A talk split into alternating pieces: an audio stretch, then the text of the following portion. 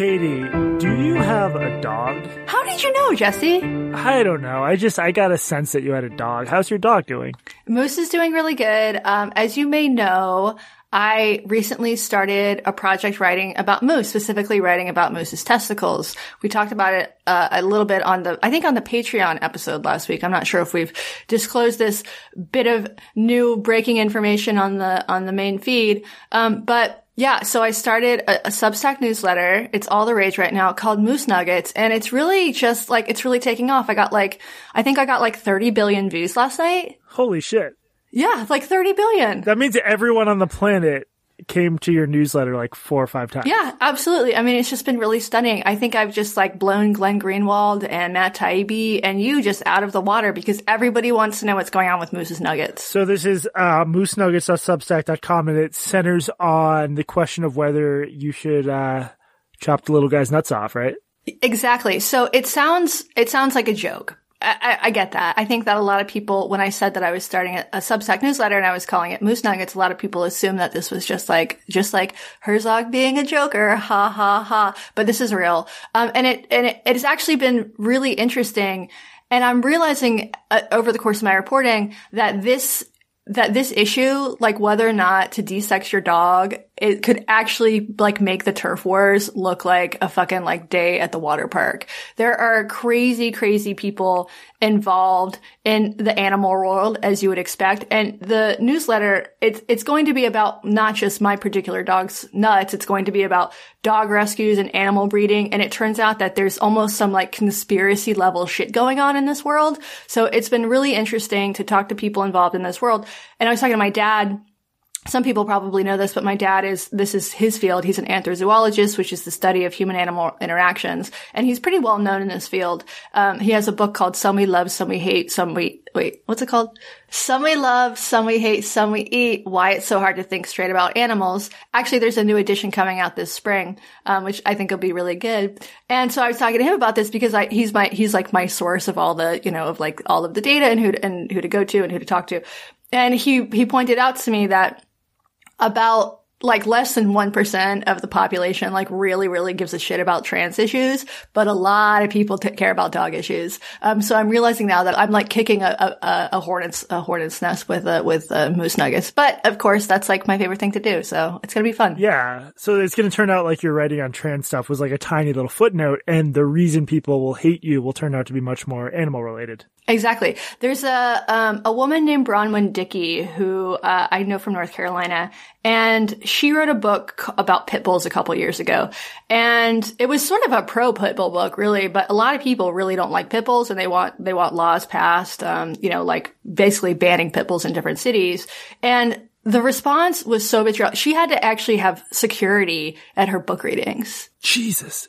Well, things have clearly gotten saner and more common. yeah, I'm sure. Yeah, totally, totally. So uh, it's been it's been like very interesting reporting on this, and I'm excited about it. It's been this is the first thing that I've written since COVID. Really, I just like retired for eight months, and I'm I'm like stepping back into it. It's all free. Um, I I hope people check it out. MooseNuggets.substack.com. There was also there was a BuzzFeed article by I think Joe Bernstein about how crazy I could be mixing up pit bulls and Rottweilers, which is probably like the dog discourse equivalent of misgendering, but it's about like some dog uh-huh. dog breed people have very strong feelings over and just how fucking insane the internet is. I'll I'll find a link to that included. But yeah, this is uh it's good that you'll finally get a new group of people who you piss off horribly. So I'm looking forward to that. I can't wait. Yeah, it's been too long. In the meantime, you are the co-host of Blocked and Reported. I too also am that. That was a sentence, right? yeah, good. Uh, good segue, Jesse. I talk good. Uh, yep. This is Blocked and Reported. What are we going to talk about this week, Katie? You're supposed to introduce yourself first. I don't know. Whatever. I'm. I'm uh, Jesse. Uh, Jesse Double. And I'm Katie Herzog. And we are talking about this week. What are we talking about this week, Jesse? okay. I like the way you threw that right back at me. You tell me. if I don't, if I don't know the answer to a question, I know exactly who to go to. So we're going to talk a little bit about this like outbreak of, uh, outbreak of gender stuff, which sounds like a sexually transmitted disease. it really does. It got a nasty case of gender stuff. I'm having a real bad flare up of gender stuff, uh, just involving a video game. This is a story we talked a little bit about the on the patrons only episode recently, but uh, there's just like new twists, and I just want to. I have sort of a rant about this, and I know you have strong feelings too. We'll talk about that a little. We're mostly going to focus on a big New York Magazine article about the inner workings of the New York Times and as is so often the case, it turned out the two of us were right. Shocking. Who would ever have predicted? Shocking. So, and then, you know, this story actually ties into another media story that dropped like a half hour before we recorded. We're recording Friday, uh, November 13th. That is Matt Yglesias, one of the co-founders of Vox, is leaving to start his own Substack that is hopefully not going to be mostly about dog testicles. Cause if so, you're probably There can only be one Substack just about dog testicles. Okay, so um, we on a, our last patrons episode we talked about this story involving Helen Lewis, who is a British feminist writer, staff writer at the Atlantic. Her voice was removed from a video game called Watch Dogs Legion uh, because she is supposedly too problematic about gender stuff. That's a that's a fair summary, right? Right. So apparently within the game, there was like a podcast within the game, which I find very rude. Um, you already have a game. You don't need a podcast too. But so in the game, Helen was, was voicing some, I guess it was some sort of character in the game and she had a little spiel in the game about anti-fascism. Um, and then when there were some complaints primarily about an, an article that Helen wrote in the Times of London and the headline was, a man can't just say he turned into a woman. I would like to point out here that writers rarely write their own headlines Um, and this was also, we mentioned this on the Patreon episode, but this was also behind a paywall. So the likelihood that the employees of this video game company or the people who've been writing about this actually read the piece, I think is probably pretty low. The headline is sort of inflammatory, but once again, she didn't write the headline. And the piece is about gender, I, this like Gender Recognition Act in the UK, which was recently sort of, I guess it was shut down, it failed. But according to this Gender Recognition Act, instead of going through some sort of process of changing your legal sex, you would just like self-declare, I am a man, I am a woman, and then you would be legally entitled to, to female-only spaces or male-only spaces, including like prisons and domestic violence shelters and, and, you know, et cetera, et cetera, et cetera. Yeah. So, I mean, there, there, there's some genuine complexity here. Uh, we're not going to get into because it's like British law. But yeah, the short version of it is there was a proposed reform to the Gender Recognition Act to make it easier for trans people to transition legally, which, um, I don't know, based on what I've read about that, that strikes me as reasonable because I think, right, you know, there, it was just, it's always been harder for trans people to transition legally than it should be in many cases. Like sometimes it's a years long process. In the UK, trans people who don't have a gender recognition certificate already have protections under the 2010 Equalities Act. So like right off the bat, there's some confusion here where people think like unless a trans person has a certificate, they are just like devoid of rights. That's not true. The other thing is like the reason the headline was phrased in that inflammatory way is like the self ID proposal really was like you go in, you fill out a form and that's it. And some people think that that's what the reform should be. Most British people do not agree with self ID. The polling we have on this suggests that while people are broadly in favor of trans people being treated in accordance with their gender identity, the idea that all it should be is like a declaration and then you are legally the other sex, that's not a popular view. So right. Helen Lewis is, it's a 400-ish word column. It's laying this stuff out. Um, the headline again, people, I understand why people see it as inflammatory. It is accurately describing what this proposal was. Since that headline, this proposal has just fallen flat. Like in, like self ID is basically dead now in part, and I'll link to this in the show notes because people aren't into it. I, I, think there's probably a lot more support for other ways of making the process easier that don't go all the way to self ID. There's some middle ground there. Um, but the point I made on the Patreon episode is like to fire someone for holding a majority opinion is really fucking bad and toxic. And this, this story has just sort of metastasized since then because Rock Paper Shotgun is a old popular video game website that covered this, and they covered this in a way that was sympathetic to Ubisoft's decision to fire Helen Lewis. One of their contributors, a guy named Tim Stone, he's been contributing to Rock Paper Shotgun for 13 years, in the comment section said he was somewhat sympathetic to Helen Lewis, and he went back and forth with people, was respectable about it. Just like that, he's gone Rock Paper Shotgun announces not they don't name him by name, but everyone knows who it is that he can no longer contribute to Rock Paper Shotgun. A 13 year freelance career with a major outlet, they are a major outlet in the video game space, is over because he disagrees on self ID or he has some, you know, so-called gender critical leanings. And because he holds the majority opinion. He holds the majority opinion. Yes. And, and, um, people can look at the, the stats for themselves and they, this one, uh, survey from YouGov asked the questions very specifically about should someone have access to like certain female spaces even if they haven't had medical procedures. That that's what self ID comes down to because you're basically saying if someone declares they're a man or a woman, they are, regardless of these other usual, you know, uh, requirements or criteria. So this is something I just think we're seeing a lot of in our corner of journalism and, and the complaints you and I have about our corner of journalism are, if anything, more intense within video games. Cause a lot of hobbyist spaces are just sort of more politically radical, more angry for lack of a better word. I, I just, I really want to like lay a marker down here that if you're in a position where people can't state majority opinions for fear of serious professional ramifications, that, that's really fucked up. And there's real cowardice among other journalists to not stand up and say so. Right, and that's not to say that all majority opinions are correct. It's not. No, you know, of course um, not. We could like maybe maybe ten years from now we'll be ashamed we held these positions. We need to be open to that possibility. Sure, but this is a debate that needs to be had. I mean, the Gender Recognition Act does have real life consequences, especially for women in in vulnerable positions, women in prisons, women in, in domestic violence shelters, women in rape shelters. It is a, it, you know, this is not just like the radical feminist who are who are afraid of this. And and I do think that some of the you know, some of the fears may be overblown. I, I don't think that there's going to be a rash of, of people just like self IDing, uh, in order just to like, you know, sort of like, like a, I don't know, like a kink thing or whatever. I don't yeah, think there's going to be a I rash don't. of that. And this is something we get probably more emails from people who just, I mean, I guess the people who really hate us don't bother to, to email us, but we do, whenever this comes up, we get emails from people who are like, no, this is a real threat. You're not taking it seriously. I, I think both you and I think that the idea that huge numbers of people would just like self ID for nefarious purposes probably is unlikely. I think small numbers will do it. I don't yeah. think huge numbers will do it. Um, and, and when the, this happens, oftentimes it becomes a news story. Um, you know, because there are, there is, there's pushback because people are uncomfortable with this. People want segregated spaces. Um, which I understand. There's a, there's a, a Mexican restaurant in Seattle up the street from my from my old house there.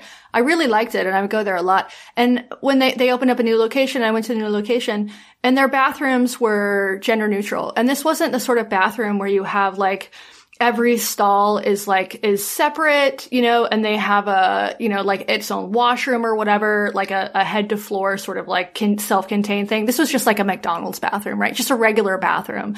And those bathrooms were gender neutral. So you, I could go in the bathroom and there could be a man shitting beside me. And maybe I should be comfortable with that, but I'm not comfortable with that. And even worse, like thinking about someone like an older person, like an older woman who has been like using the bathroom for 80 years a women's room, which feels like a, like, for lack of a better term, like a safe space to like be like washing her hands or peeing or whatever beside some dude taking a shit. Like it does feel uncomfortable. And maybe, like maybe that, maybe progress would be less division between the sexes in this particular way, but that's not the world that we live in.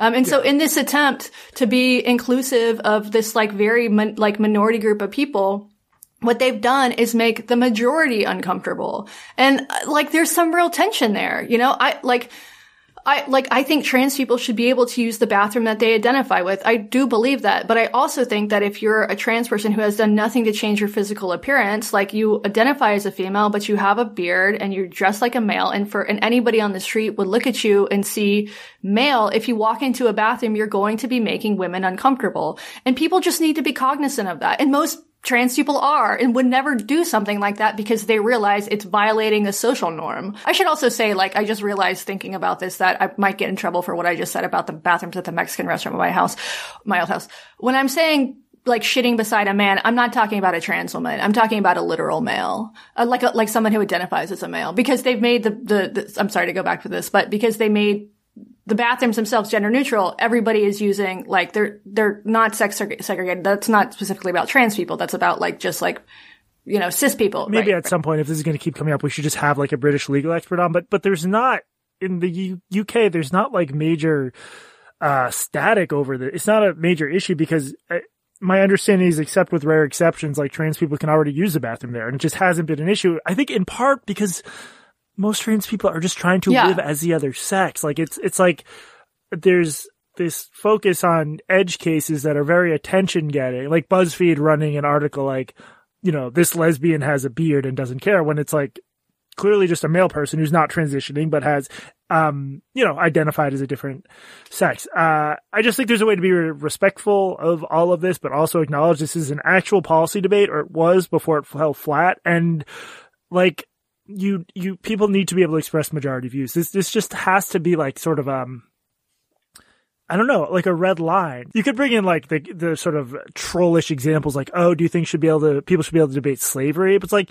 any example like that you come up with, there there was actual there were there were abolitionists, there were literal freed slaves arguing for the freedom. Obviously, you also needed the Civil War, but in you know, I mean, or like like the gay rights movement. Like, yes, there was a massive debate over over gay rights, yeah, and there was radical activism and there was debate, like there was conversation. and guess what? It fucking Yeah. worked. Like debate worked. People coming out like the like there were lots of forces. It wasn't just like a like there was like one debate and all of a sudden people were like yeah let's let the gays get married or whatever. But yes, that was a part of the process. Was was having a genuine debate and realizing that people have deeply held convictions about these issues and some minds will change if you have an honest debate. That's an important part of this. when I was in college, we had like a floor wide vote about having not male and female rooms, like gender neutral. Um, so I think that's been the trajectory for a while and it, you know, no longer s- Wait for for bathrooms or for uh dorm rooms or- bathroom. So it was like, so or- it had been like the boys room at one end of the hall and the girls at the other. And the thinking was like, don't make people do a long walk. And I think I was the only, this was like, uh, fucking 2003. I think I was one of the only people who was actually like still a little uncomfortable with that, but people at least pretended they weren't. So it's like, I think it like 20 or 30 years, gender neutral bathrooms will no longer be surprising, but I agree with you that like this is just how most people grew up and what they're used to. And I, you know, people are allowed to feel uncomfortable. It's the uh what was that that show that like legal show in the 90s um with the woman with the curly hair. Schindler's List. I got to look this up. Um legal show 90s Curly hair, turf, gender. um uh, not the practice, not law. no- Ally McBeal. They had gender neutral bathrooms, non-sex segregated bathrooms in Ally McBeal and it did seem like what the hell this is wild. So how how was it like? Did you feel uncomfortable using the bathroom with women in the bathroom? I think I got used to it fairly quickly. My me at 19 and 20, there was just such a pile of neuroses and uh, probably undiagnosed mental illness that that was the least of my concerns. So, Yeah. yeah. Eh, But yeah, it was definitely at first, it took some getting used to for sure. I don't want to. I don't want to like be in a bathroom while a man's taking a shit. I just don't. I'm sorry. I just don't. That's maybe that's sexist of me, but I just don't. Well, we're gonna we're gonna get a a lot of heat from uh male shit Twitter. Bring it on, boys. Just like Tweet me from your toilet. because a huge number of our fans have just been dying to take a dump with you in the room. This is this has been what's been keeping them going. I wonder how that affected masturbation rates in the bathroom. Uh, bar pod, no context. All right, one more thing about this. Uh, so Helen Lewis, it turns out, um, she wrote the script that she was speaking, uh, on the, like, uh, on the, on the video game podcast thing. And so they replaced her voice, but they kept the same language. So now it's just another voice reading her words. That she wrote. And, and Ubisoft put out a statement that sort of, um, uh, let's say they, I think they sort of fudged a little bit. Let me read you part of their statement. While the in-game podcasters are following a pre-approved script and are not speaking in their own name or with their own opinions, we understand this collaboration itself may be seen as offensive and we deeply regret any hurt this has caused. Okay. Spe- following a pre-approved script. She, they're follow- she's following a pre-approved script that she wrote. That's bullshit. Wow. So they erased a woman's voice, but kept her words. They literally er- they erased all women. Literally. Well, I think they probably replaced her with another woman, so they just swapped in another woman. You know, whatever, it's fine. and We're all the same. how do you know? It's, how do you know it's a woman? I'm assuming that. I don't know. It could be whatever. It could be a. It could be a, a, a non-binary, gender neutral, gender fluid, pansexual, fur, Furby, for all I know. I um I violated my own rule against being an asshole on Twitter because like one of the people who celebrated this, like quote retweeted rock paper shotgun was like, "Thank you." Is this um I don't know, some some games jerk. I don't know who he is. But he someone sent me a tip that back in 2008 he just casually used the uh the T slur to refer to trans people. Ooh, the T slur. I am not usually the sort of person who's like, "Oh my god, you used a bad word in 2008." But if you're going to celebrate a fucking one of your peers getting fired for shit like this, fully expect people to comb back through and find your problematic shit. I just have I have no patience for the sort of journalist or, or developer or whatever who wants to see other people fired. I think that's immensely fucked up. I don't want journalism to have people like that in it. I think they're like a terrible pernicious influence. It is such a popular view that people should get fired over nothing. Should we get the people who want to get people fired fired? Yeah, we should we should whip up a mob. Yes. So this reminds me, of course, of this ongoing conflict over Abigail Shrier's book. Uh, the book is called Irreversible Damage. I haven't read it, so I won't comment on it. I've listened to a lot, or I won't comment on the content, but I've listened to a bunch of interviews with Abigail, and it's a book about RODG, rapid onset gender dysphoria. But also, you didn't read the subtitle, which is much more uh, inflammatory. What, what is the subtitle? Irreversible damage: the transgender craze seducing our daughters, which is uh, not my style of presenting this stuff, but I think that's what a lot of the controversy comes from. Yeah, I don't think it was a wise title because this is like you, it's hard to have a nuanced conversation with a, a headline like that or a title like that because a lot of people are just going to freak the fuck out about the the title and not actually read the book itself. I mean, they were going to do that regardless. Well, but also a lot of people will, you know, they do view things in that light, so maybe it, it will make people read the book. It'll, Sure. you know, have different effects. I wonder who the publisher was. I bet it was a conservative publisher. Yeah, the publisher was Regnery, which is like a, a legendary conservative publishing house. And, you know, according to, um, I think there might be some bullshit to the way Amazon slices and dices these different categories, but it is number 51 in all books. That has to be a lot, given how many books are on Amazon. Number one in LGBT demographic studies. Number one in LGBTQ. That is funny. That is funny. Congratulations, Abigail. The reason I say I think it was a uh, probably a conservative publisher because it was there's almost no way a, a mainstream publisher would publish a book like this. Do you want to talk about your shopping your trans book? Yeah, no, I mean, I, so I, I, um, at some point I'll tell the story of, of my own, uh, attempts to potentially write a book about this stuff. Uh, maybe not just yet. I mean, it, it, it didn't work. And I think there's maybe an interesting story there, but, uh, yeah, let's, let's skip that for now. Okay, so long story short, like basically, there's almost no way a, a mainstream publisher would take a book like this. Well, well, and I think, mo- I think maybe the, the, the more important point is there's a market for, oh my God, the trans activists are stealing our daughters. And there's a market for, my child who was born two minutes ago just said they're a woman. There's not much market for like treating this like any sort of other bioethical or cultural or scientific conversation with like actual reporting and nuance. Not that Abigail's book doesn't have reporting, but, um, and again, I heard her on Rogan. I, I understood why people would be offended, but some of what she said just lined up with what I've heard. This kind of stuff does happen. But yeah, I don't think there's much market for like just sane discussion on this, especially after my Atlantic article just like Im- immolated everything. This is actually your fault, Jesse. So the reason that we're talking about this now is because yesterday on Thursday, the book was being sold at Target and a, a trans person, I assume, um, complained about it on, on Twitter and Target responded. So here was the tweet that they put out.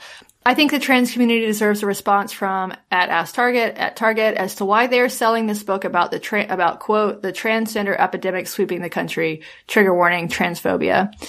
And then the Ask Target account responds and said, thank you so much for bringing this to our attention. We have removed this book from our assortment. So that tweet, Target's response has 658 likes and 7,600 replies. Um, so quite the ratio. So Target, like, this is on the complaint of a handful of people. There's like two or three, I can see two at least complaints about this book. There might have been more, but like, a like small handful of people and Target decides to take this, this book off of their shelves. Yeah, there's a uh, censorious attitude in the air, but of course, any incident like this is only going to drive sales of the book, so it doesn't even work. Oh yeah, of course. It's totally it's Streisand effect. But just this idea that that like companies are like that responsive to customer complaints, it's sort of hilarious. Like like I have a problem with the Bible. I think a lot of the Bible is like deeply misogynistic. It's like pro slavery. Like it's like very anti anti shrimp. I think there's a lot of passage in the book about how you shouldn't eat shellfish.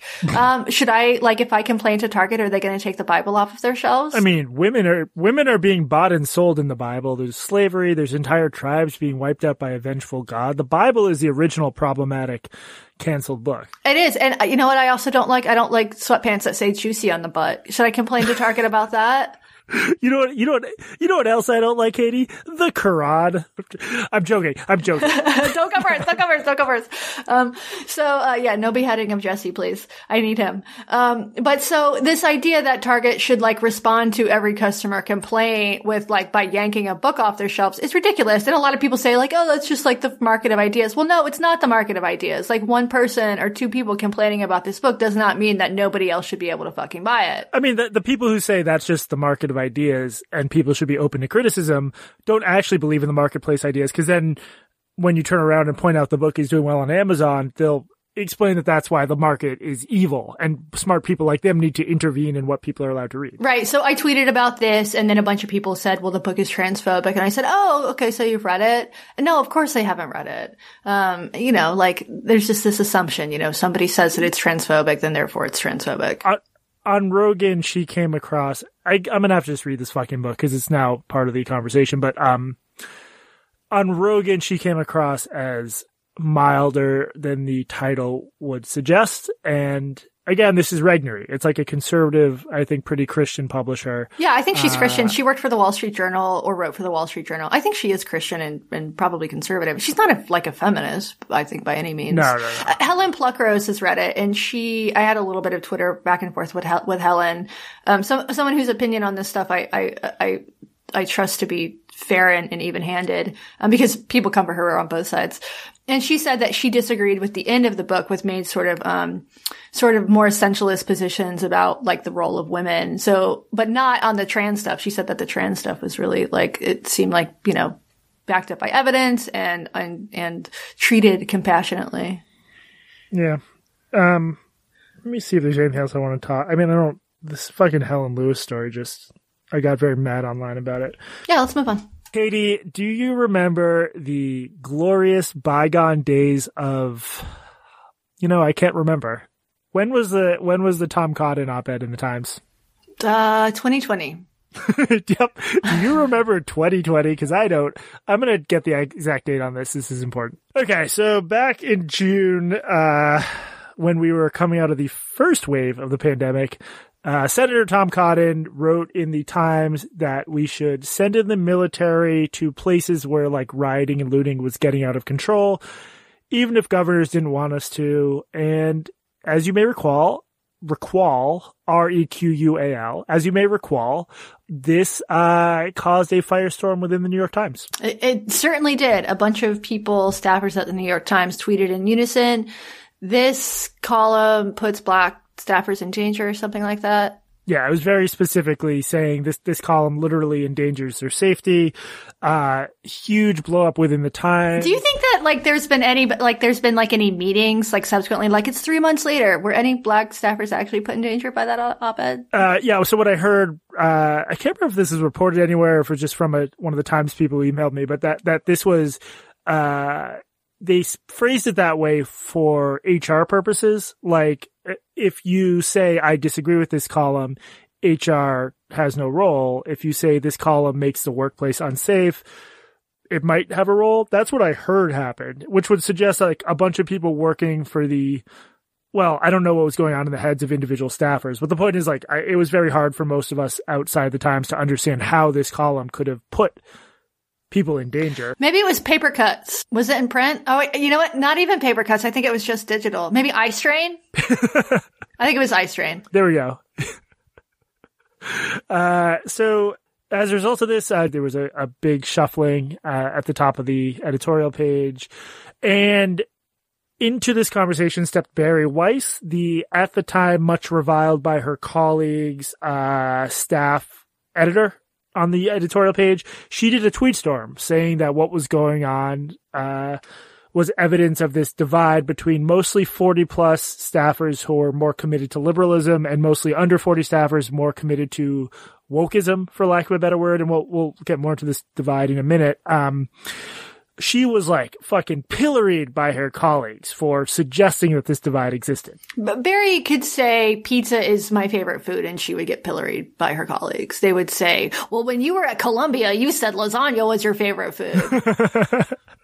you tried to get a, a pizza chef fired. Exactly. Because he was uh, anti-Zionist. Right. Uh, deep cuts for the nerds. Yeah. Um, so, okay, at the time, we recorded a episode that I think probably still is one of our most listened to where the it was right there in the title. Bari Weiss is right, or something like that. You can't expect me to actually look up the name of the episode and read it exactly, but we had Bari right. Bari Weiss is right in the title because you and I both thought Bari Weiss is right based on our conversations with people of the Times and elsewhere. Because this isn't just at the Times. We thought that this uh, this divide is very, very real, and and you've seen this firsthand at the Stranger. yeah. I mean, I, I bitch about all this, this all the time, but let's just like the TLDR version is that basically like everybody under the age of like 40 or like 36 thought that I was like a literal Nazi TERF Hitler.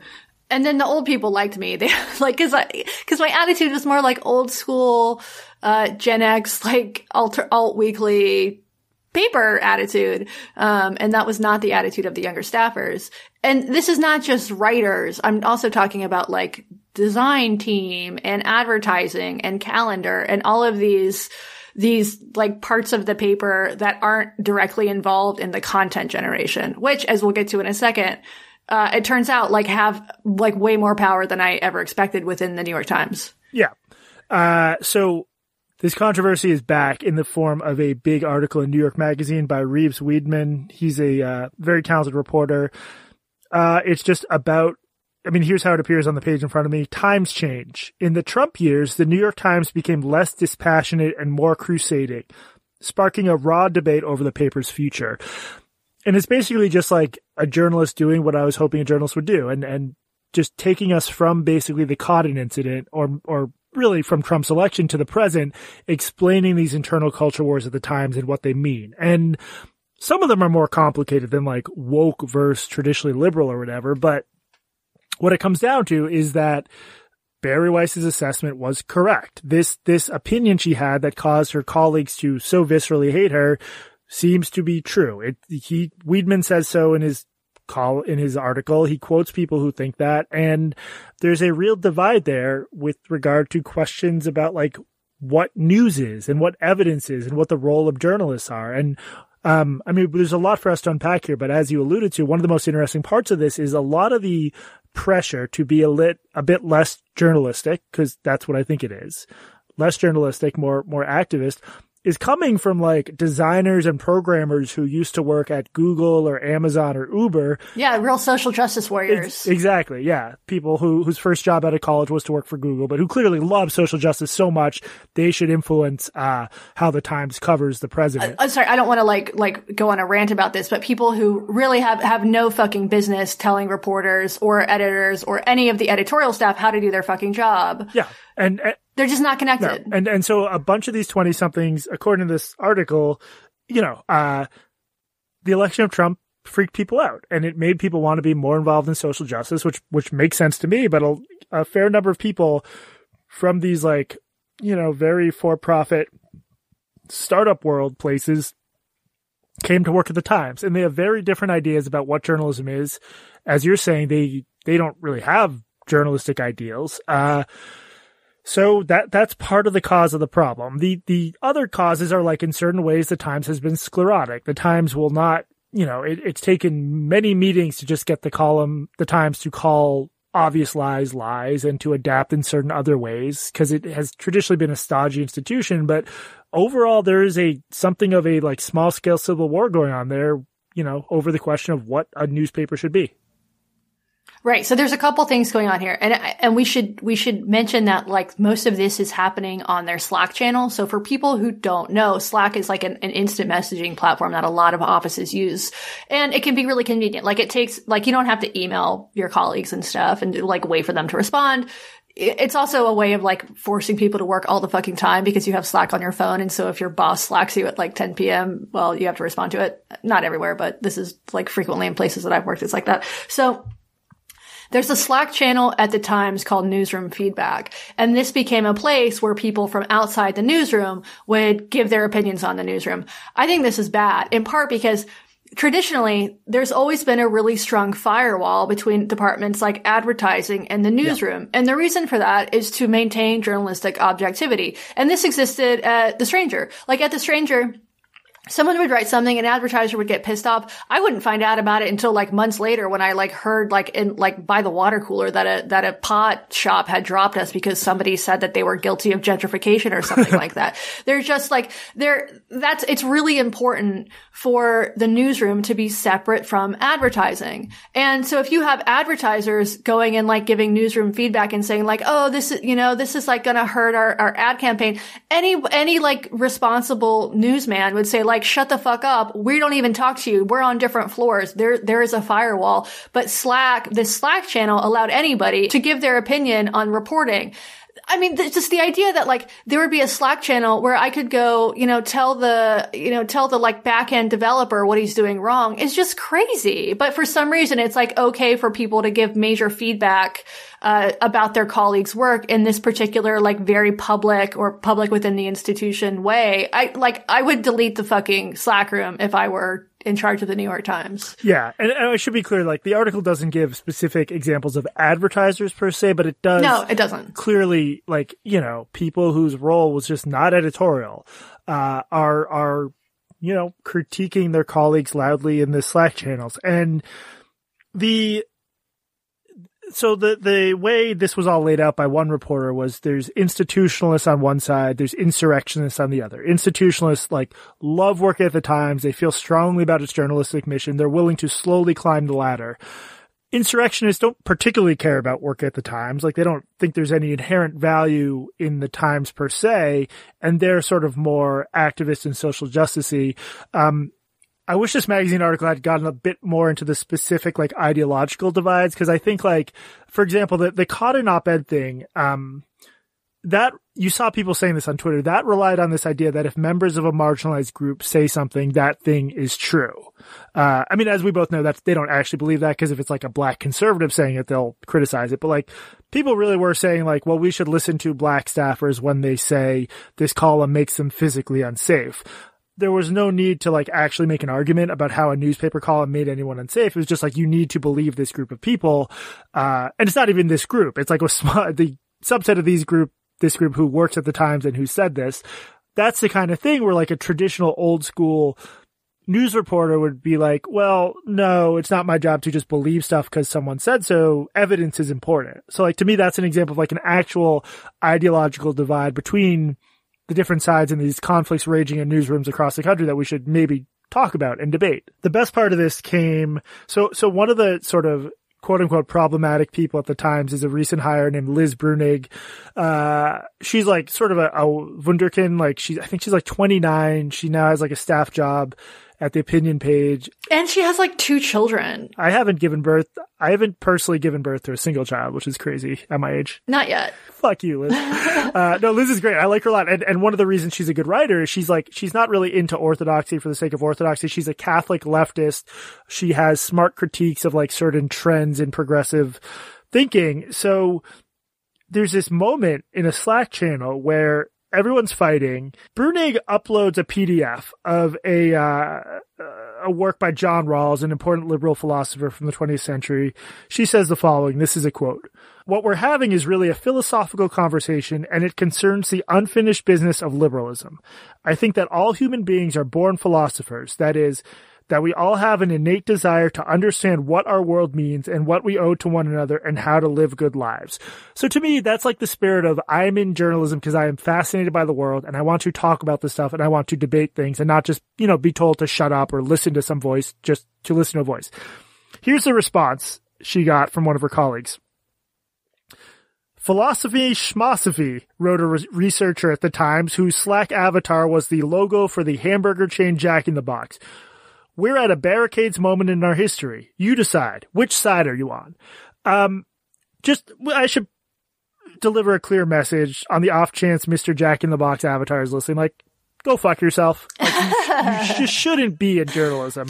Um, what's funny is a Times person who I think disagrees with me on this stuff DM'd me and said that this person's actually like nearing retirement. I had pictured like a 20 something, but apparently Yeah. this is an older researcher. Whatever age you are, go fuck yourself. Like you, you, there are so many people who would kill even just for that entry level researcher job at the Times to respond to a colleague saying there are thorny issues here to be worked out carefully and philosophically with what side are you on? Like just become an activist. There's better and higher paying work in PR, for example. Um, I just, I thought that attitude captured it all. Right. This is the this is the fundamental issue. Is the New York Times a newspaper or is it activism? You know, that's the question. This is like this is a result of the Donald Trump election and people like the the, the piece mentioned that something like 91% of Times subscribers uh, call themselves Democrats. And so I'm sure within the within the, the walls of the Times it's probably equal if not higher number.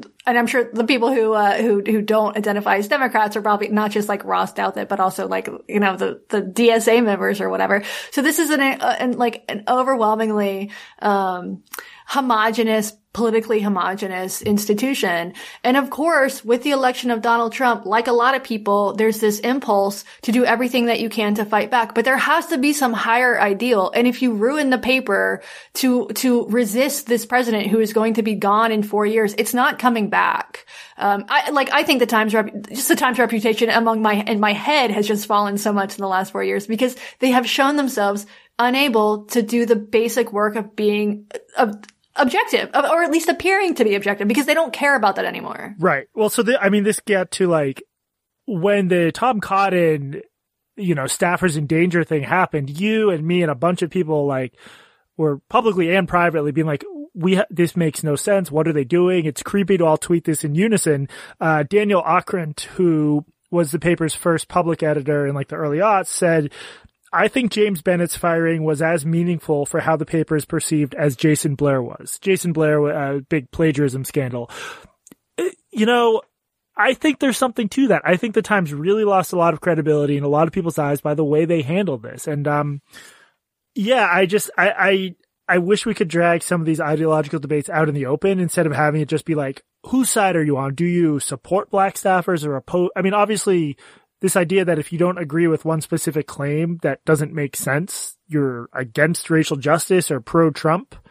I was also, um, I, I was a little bit personally triggered by some of that stuff about like developers and other randos chiming in on editorial stuff because of uh, an experience I had myself. Uh, tell us about it. I, uh, so there's a thing in Times columns that seems to happen fairly frequently where they just say stuff that's completely false. Uh, there's not much like quality control there, at least I've, you can notice like pretty basic errors pretty consistently. Um, one of those errors had to do with my work. It had to do with my, my, this will never fucking die Atlantic article about detransition and trans youth and a, um, trans writer just like wrote stuff about my views that were not only false, but I had said the opposite in the article. So I, I'm so shocked that that would happen. I know it's very surprising. It's just who that's must have been the first and only time. Yeah, I've never been misrepresented before. No, it was, it was frustrating. He's like something, a point I made so transparently in the piece saying, I believe X. And then the New York fucking Times, Jesse Singal believes the opposite of X. I, anyway, I, I wrote an email to like one of the top editors there. I was like, you know, this is just wrong. And he let me write a letter to the editor, uh, correcting it. I think he should have offered to, uh, correct it. It warranted a correction. Either way, they quickly. So they didn't actually correct it. No, they didn't correct in it the piece. No, Oh my I mean, god. The, you know, it's just a, a false claim in the most important paper in the world, but whatever. NBD. Uh, NBD. NBD. Anyway, so they did let me write a letter to the editor. Um, the one of the Slack channels, I think it was the diversity Slack, was very mad that I was allowed to correct the record, and I was leaked a screenshot of it that included both. Um, she's now departed, but like a really not a great writer. Uh, she was mad about it. A bunch of like pro. Wait, can I guess? I probably shouldn't say publicly. Wait, let me guess, and then we'll bleep it out. Okay. Yeah, it was her. Sorry, listeners. She's the worst. Um, uh, so it was a bunch of like engineer and like software and just people who had nothing to do with the editorial process who were aghast that I had been given this opportunity to correct the record. And it was just, it demonstrated to me how there are just two completely different worlds at work here. Cause to me, this was like an easy journalistic call that you need to at least let the person correct the record basic journalism 101. But these people who were exerting influence on the editorial process were just from a different world. Like the, I don't, I didn't recognize the names, but I'm sure they were some of these people from like Uber and Google who just didn't understand how journalism worked and, and saw the world as like, I'm a bad person.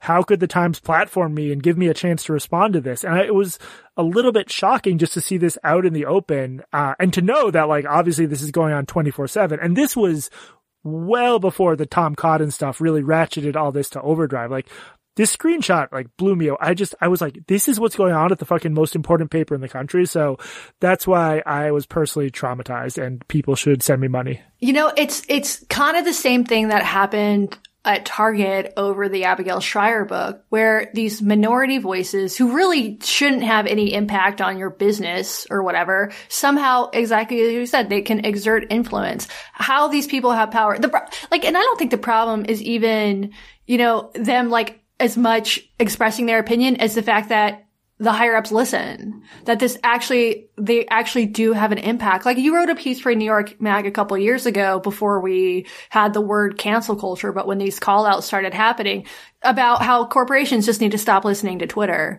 And you were yeah. right about that. And of course, like that's the opposite of what has happened. There's one other, uh, other part from this New York Magazine um, piece I wanted to bring up so there's a section about uh, this editor Carolyn Ryan who has been tasked with editing uh, like the some of the pagers like I would say I guess contrarians.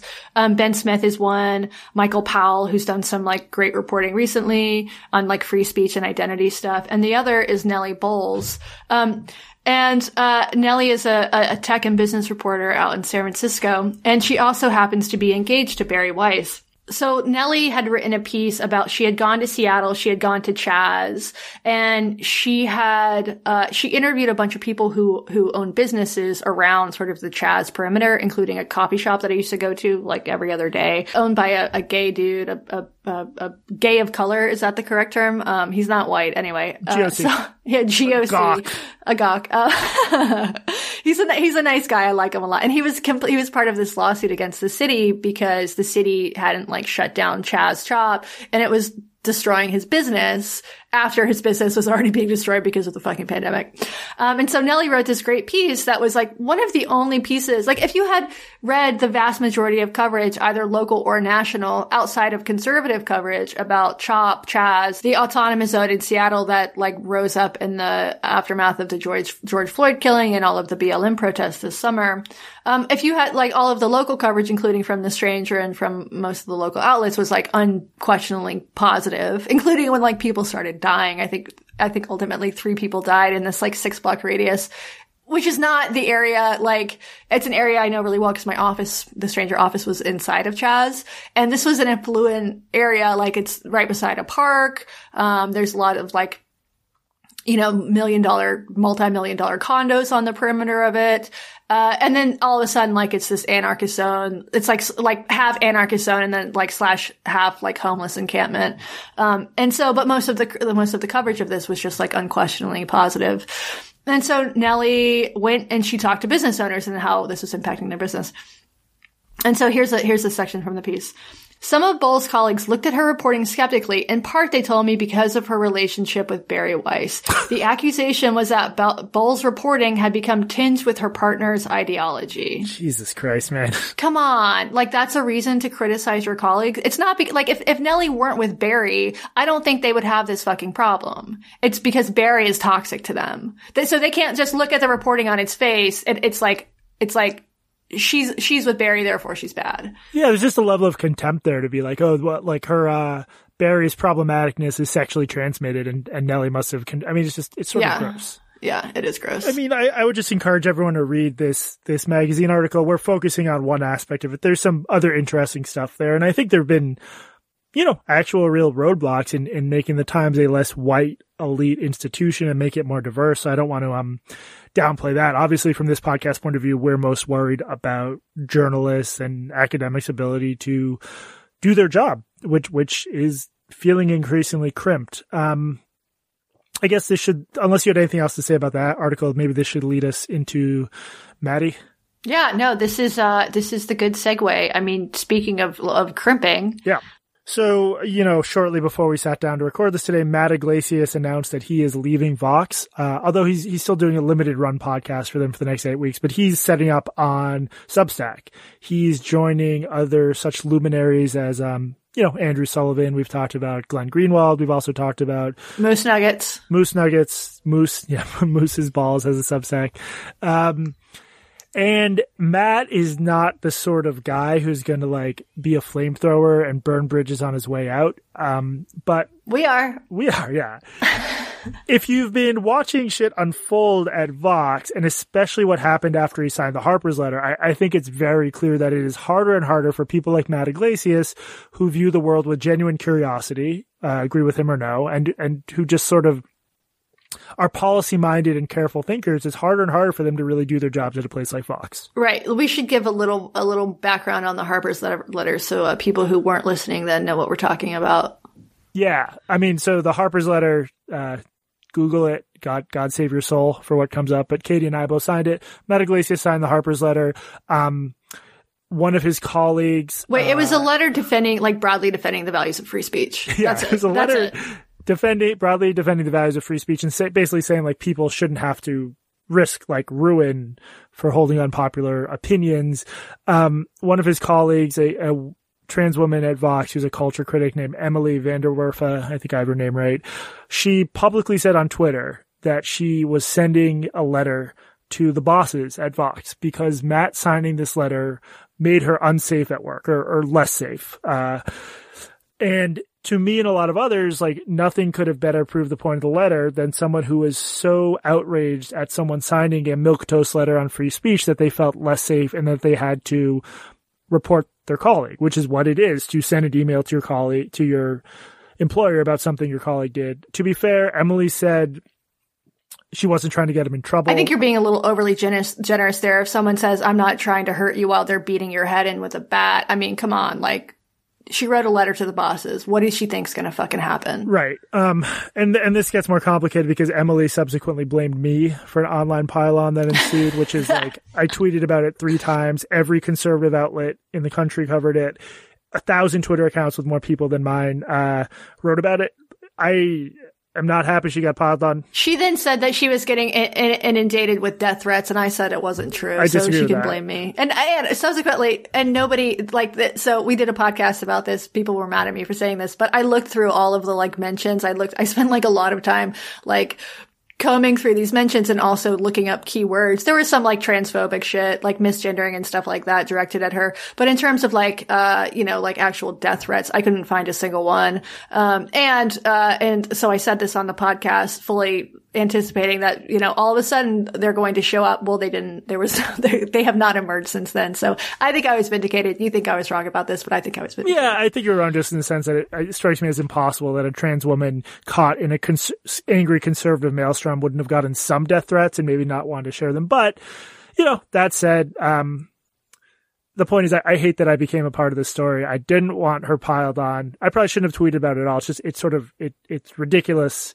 uh, to pretend that the harassment was because of me, given that this was like a national conservative media story. Either way, um, if you're Matt Yglesias and signing an open letter, also signed by like Noam Chomsky and a bunch of people, including the most famous people in the world, Katie Herzog and Jesse Singal, if that leads you to a colleague publicly saying that about you, that she feels less safe, and being Matt Yglesias, you have an opportunity to set up your own shop and probably make more money for all I know. Um, you know, it, to me, that would just be such a strong signal. Like, I need to get the fuck out of here. Uh, and there was also some tension between him and Ezra Klein, one of his co-founders, where he, Matt clearly felt he couldn't speak openly about the situation. Uh, I think it, it was a since deleted tweet, but he said so, said something to that effect to Ezra on Twitter. So, um, places like Vox if are just going to continue to shed people like Matt Yglesias. And again, he's a guy where like even if you disagree with him, what he writes isn't predictable. It isn't stupid. It isn't knee jerk. He really is seeking to understand the world and complicated policy issues. And trying to understand complicated policy issues is not compatible with being a, a crusader for a very narrow version of social justice. So I, I just, I, Vox was already in trouble financially, but you can't really, I don't think you can afford to lose people like him because like he really adds value. Yeah, but not to the colleagues. I mean, this is the, this is the issue. He might add value to the readers, but when you have, you know, uh, like insurrection on the part of your staffers, uh, accusing somebody of like making you feel unsafe or somehow putting you in danger for doing something like signing an open letter, I mean, I would not want to be management at a place like this. I mean, trying to balance like the product versus the angry staffers braying at you from below would be just a total impossibility. So it makes perfect sense that so many people are fleeing their institutions, institutions that are already not doing well because of COVID fleeing them for independence. Because yeah, you can make way more fucking money and you don't have to deal with these headaches. Um, you know, it's been great for us. And, uh, you know, there are some, like we've talked about this before, but there are some problems with this model. For one thing, it's creating narrower and narrower echo chambers. You know, if, if, if, if Glenn Greenwald or Andrew Sullivan or Matt or whoever can cultivate their own audience, that means that people who, uh, who otherwise like read Vox or The Intercept or Rolling Stone or whatever aren't going to be aren't going to have these opinions fed to them, these, these like problematic opinions that they might agree with. And I think that is a really big problem. The other issue is just like how many, how many substacks are going to make it? How many are going, like, how many how many independent creators can uh can be su- supported if you have to pay like 50 bucks a year or whatever for Matt's newsletter and 50 for Glenn's and 50 for for Andrew's and 100 for mine and a 1000 for yours you know well then like it's just a I'm not sure how many how many can support it because I don't know that it's good for the consumer when you can get like the New Yorker for 80 bucks a year or whatever. The other thing is that I think the people who this is really like this movement is really going to hurt are editors uh, because you don't need an editor with with a with a model like this. Like I know Andrew has an elevator, an editor. Um, I don't know if if Glenn has an editor. I sort of doubt it. I mean, a, a good editor can make a, a totally, totally. But yeah, the whole point of Substack is writing without one, if if you can. Um, I mean, I guess so. So I, I think I'm not sure people understand how top heavy like traffic patterns are. I mean, let me explain this. And th- this is just based from being at New York Magazine and having access to their numbers for a while. The sense I got is that like the the superstars in that world, and of course we don't mean superstar like LeBron James or Madonna, but like a Jonathan Chait or an Andrew Sullivan they get huge amounts of consistent traffic. They have big fan bases they have built up over decades now. And a lot of the people, I would guess, a lot of the people who sign up to subscribe for a place like New York Magazine do it in part because of the relationship they feel to an Andrew Sullivan uh, or a John Chait. I could be wrong about any of this. I, I don't think I am. You're, I mean, this at the Stranger, Dan's traffic, Dan Savage's traffic was like when we like we they would periodically send out uh like reports with you know with like analytics about who was getting the traffic or whatever. I actually asked them to stop because I thought it was bad for morale. Even though Dan was consistently like far and away had probably like three or four times the traffic as the next highest person, which was usually me. Um, yeah. and I th- and I thought this was bad for morale and I complained about it. And then people were like mad at me for complaining. But I thought for me it was like, you know, I just I don't think like personally as a writer, I didn't like paying attention to the numbers because I didn't want the numbers to influence my work. Um, and I yeah. felt like, well, if I'm at the top of this heap, I should be the one complaining about this because this is really going to impact the people at the bottom of the heap. Um, I thought I was doing something nice, but of course everybody complained about it. Yeah. Anyway. So I think, I, I just think people don't realize maybe how lopsided it is. And like, I think my theory is borne out by the fact that whenever one of these guys jumps to Substack, they instantly get onto that front top 10 page. Yglesias, uh, well, um, he'll be in, I think he'll be in the top 10 very soon, just like Greenwald was, just like Sullivan was. Uh, so this, just leaves, like Moose Nuggets, just like Moose Nuggets.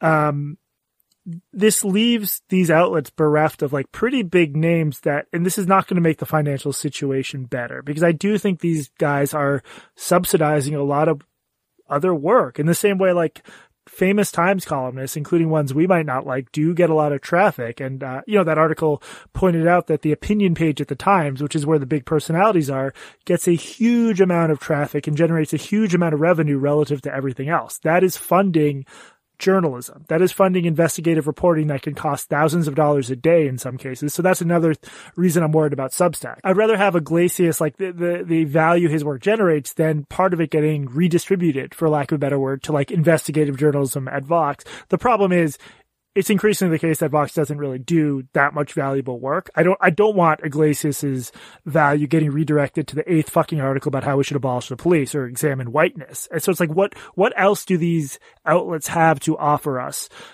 When Yglesias is gone, there, there, we were talking about this. There's people at Vox we respect a great deal. Jane Coaston, she's about to leave for the Times. Sean Illing, he's great. Uh, German Lopez, uh, I think Brian Resnick does good stuff on the science side, or Renzik, Res, I think it's Resnick. Th- these are all writers who are really good. I don't want to act like Aaron Rupar does great things on Twitter. Great video, Great video. He is really good at taking video, stripping it of context, and uh, putting it out there for hundred thousand people to retweet. Yeah, he's, I, he's like he's like on the confirmation bias beat, and he is really good at that. I, I just look. I again, we maybe we're viewing this like this is sort of confirmation bias or, or, sort of wishful thinking. I don't think there's a big market for the eight millionth piece about examining whiteness. I think there is a market for what Glenn Greenwald and Andrew Sullivan and Matt Taibbi and others do. So we'll see. Also, the economic outlook for these publications might get better. Um, you know, next year when, when COVID abates, but I, I don't think the post Trump years are going to be very good. I don't think a Joe Biden in the White House is necessarily great news for a place like Vox. No, and there are other forces. Like you can't just, like there, like some people say like go woke, go broke. It's more no, complicated it's than more that. Complicated, it's more complicated than that.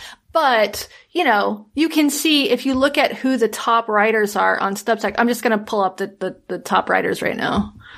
Okay, top writers. The Dispatch, that's a conservative outlet. Uh, number two, Letters from an American, Heather Cox Richard. I'm not familiar with her. It's about history. The Bulwark, that's conservative. Matt Taibbi, Andrew Sullivan, Bill Bishop. I also don't know about him. Glenn Greenwald. Um, these are all, Yascha Mounk is in there. Like, if you look at the top 10, these are all these sort of contrarian, you know, people who were at, at institutions who have fled, um, in part because of this like monolithic, homogenous lack of diversity of thought. So they're doing really well. It, it could be that go woke, go broke is an oversimplification, but, but there's a longer version of that's like go woke, fail to like express clearly what your publication stands for. Let bizarre bullshit take over within HR and within the newsroom then your talent leaves and then that helps you go broke. Like that might be true because that's what's happening in some places. Um, well, the content is like, if you look at Vice, like if the content is boring, like that's my issue with it is Vice used to be like bad, but it was like kind of funny, interesting, edgy bad. And now it's boring, more, more morality bad. Yeah. Um, you know, they're not like do, like, there's no like, like gonzo journalism about doing cocaine off of a stripper's butthole anymore. It's like, you know, this Harry Potter book is problematic. It's just fucking boring. Well, I mean, like Wired, their video game writer, one of their video game oh, God. covered covered the Helen Lewis thing. It was like in this sort of moralizing, tut-tutting way, like, you know, you really got to do a better job making sure someone you hire doesn't have offensive views in the past. It's like, and it was also like, like this assumption that Helen Lewis is transphobic, which I don't think is fair at all. You can't, like, you can look at her views and, and like, okay, you can say that like the headline of, of her, her piece in the time, the Sunday Times was, uh, br- like problematic or whatever. But if you look at her actual views, like Helen Lewis says she believes trans women are women and trans men are men. She says the platitude, but because other people, it's like the Jesse Singal thing where enough people say that she's transphobic and therefore she's transphobic. Uh, I'm glad you brought things back to me, the real victim in all of this. Of course, of course. Well, I'm the real victim because I'm the one who has to deal with you. Exactly. Uh, anything else on this? It'll be interesting to see. I, I anticipate Yglesias will do very well. Uh, Anything else on any of this? I'm resentful that he had to launch this on the same week that Moose Nuggets launched, but that's it, you know, that's it. I'll talk to him about that privately. Yeah, maybe you guys can uh, cross post content. that's a great idea.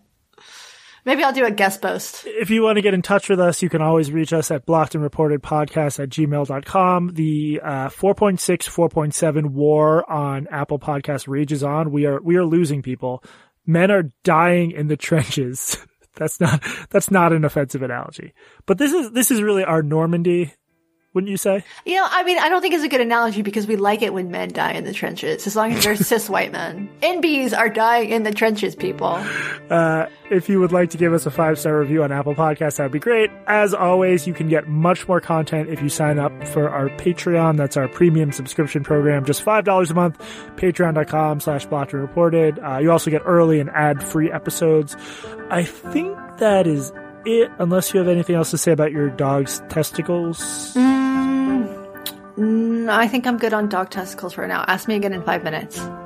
This has been Blocked and Reported. I'm Jesse Singal, and remember, Matt Yglesias must be held accountable for all the colleagues he murdered with his signature. And I'm Katie Herzog. And also remember, all human beings are born philosophers unless they're born podcasters.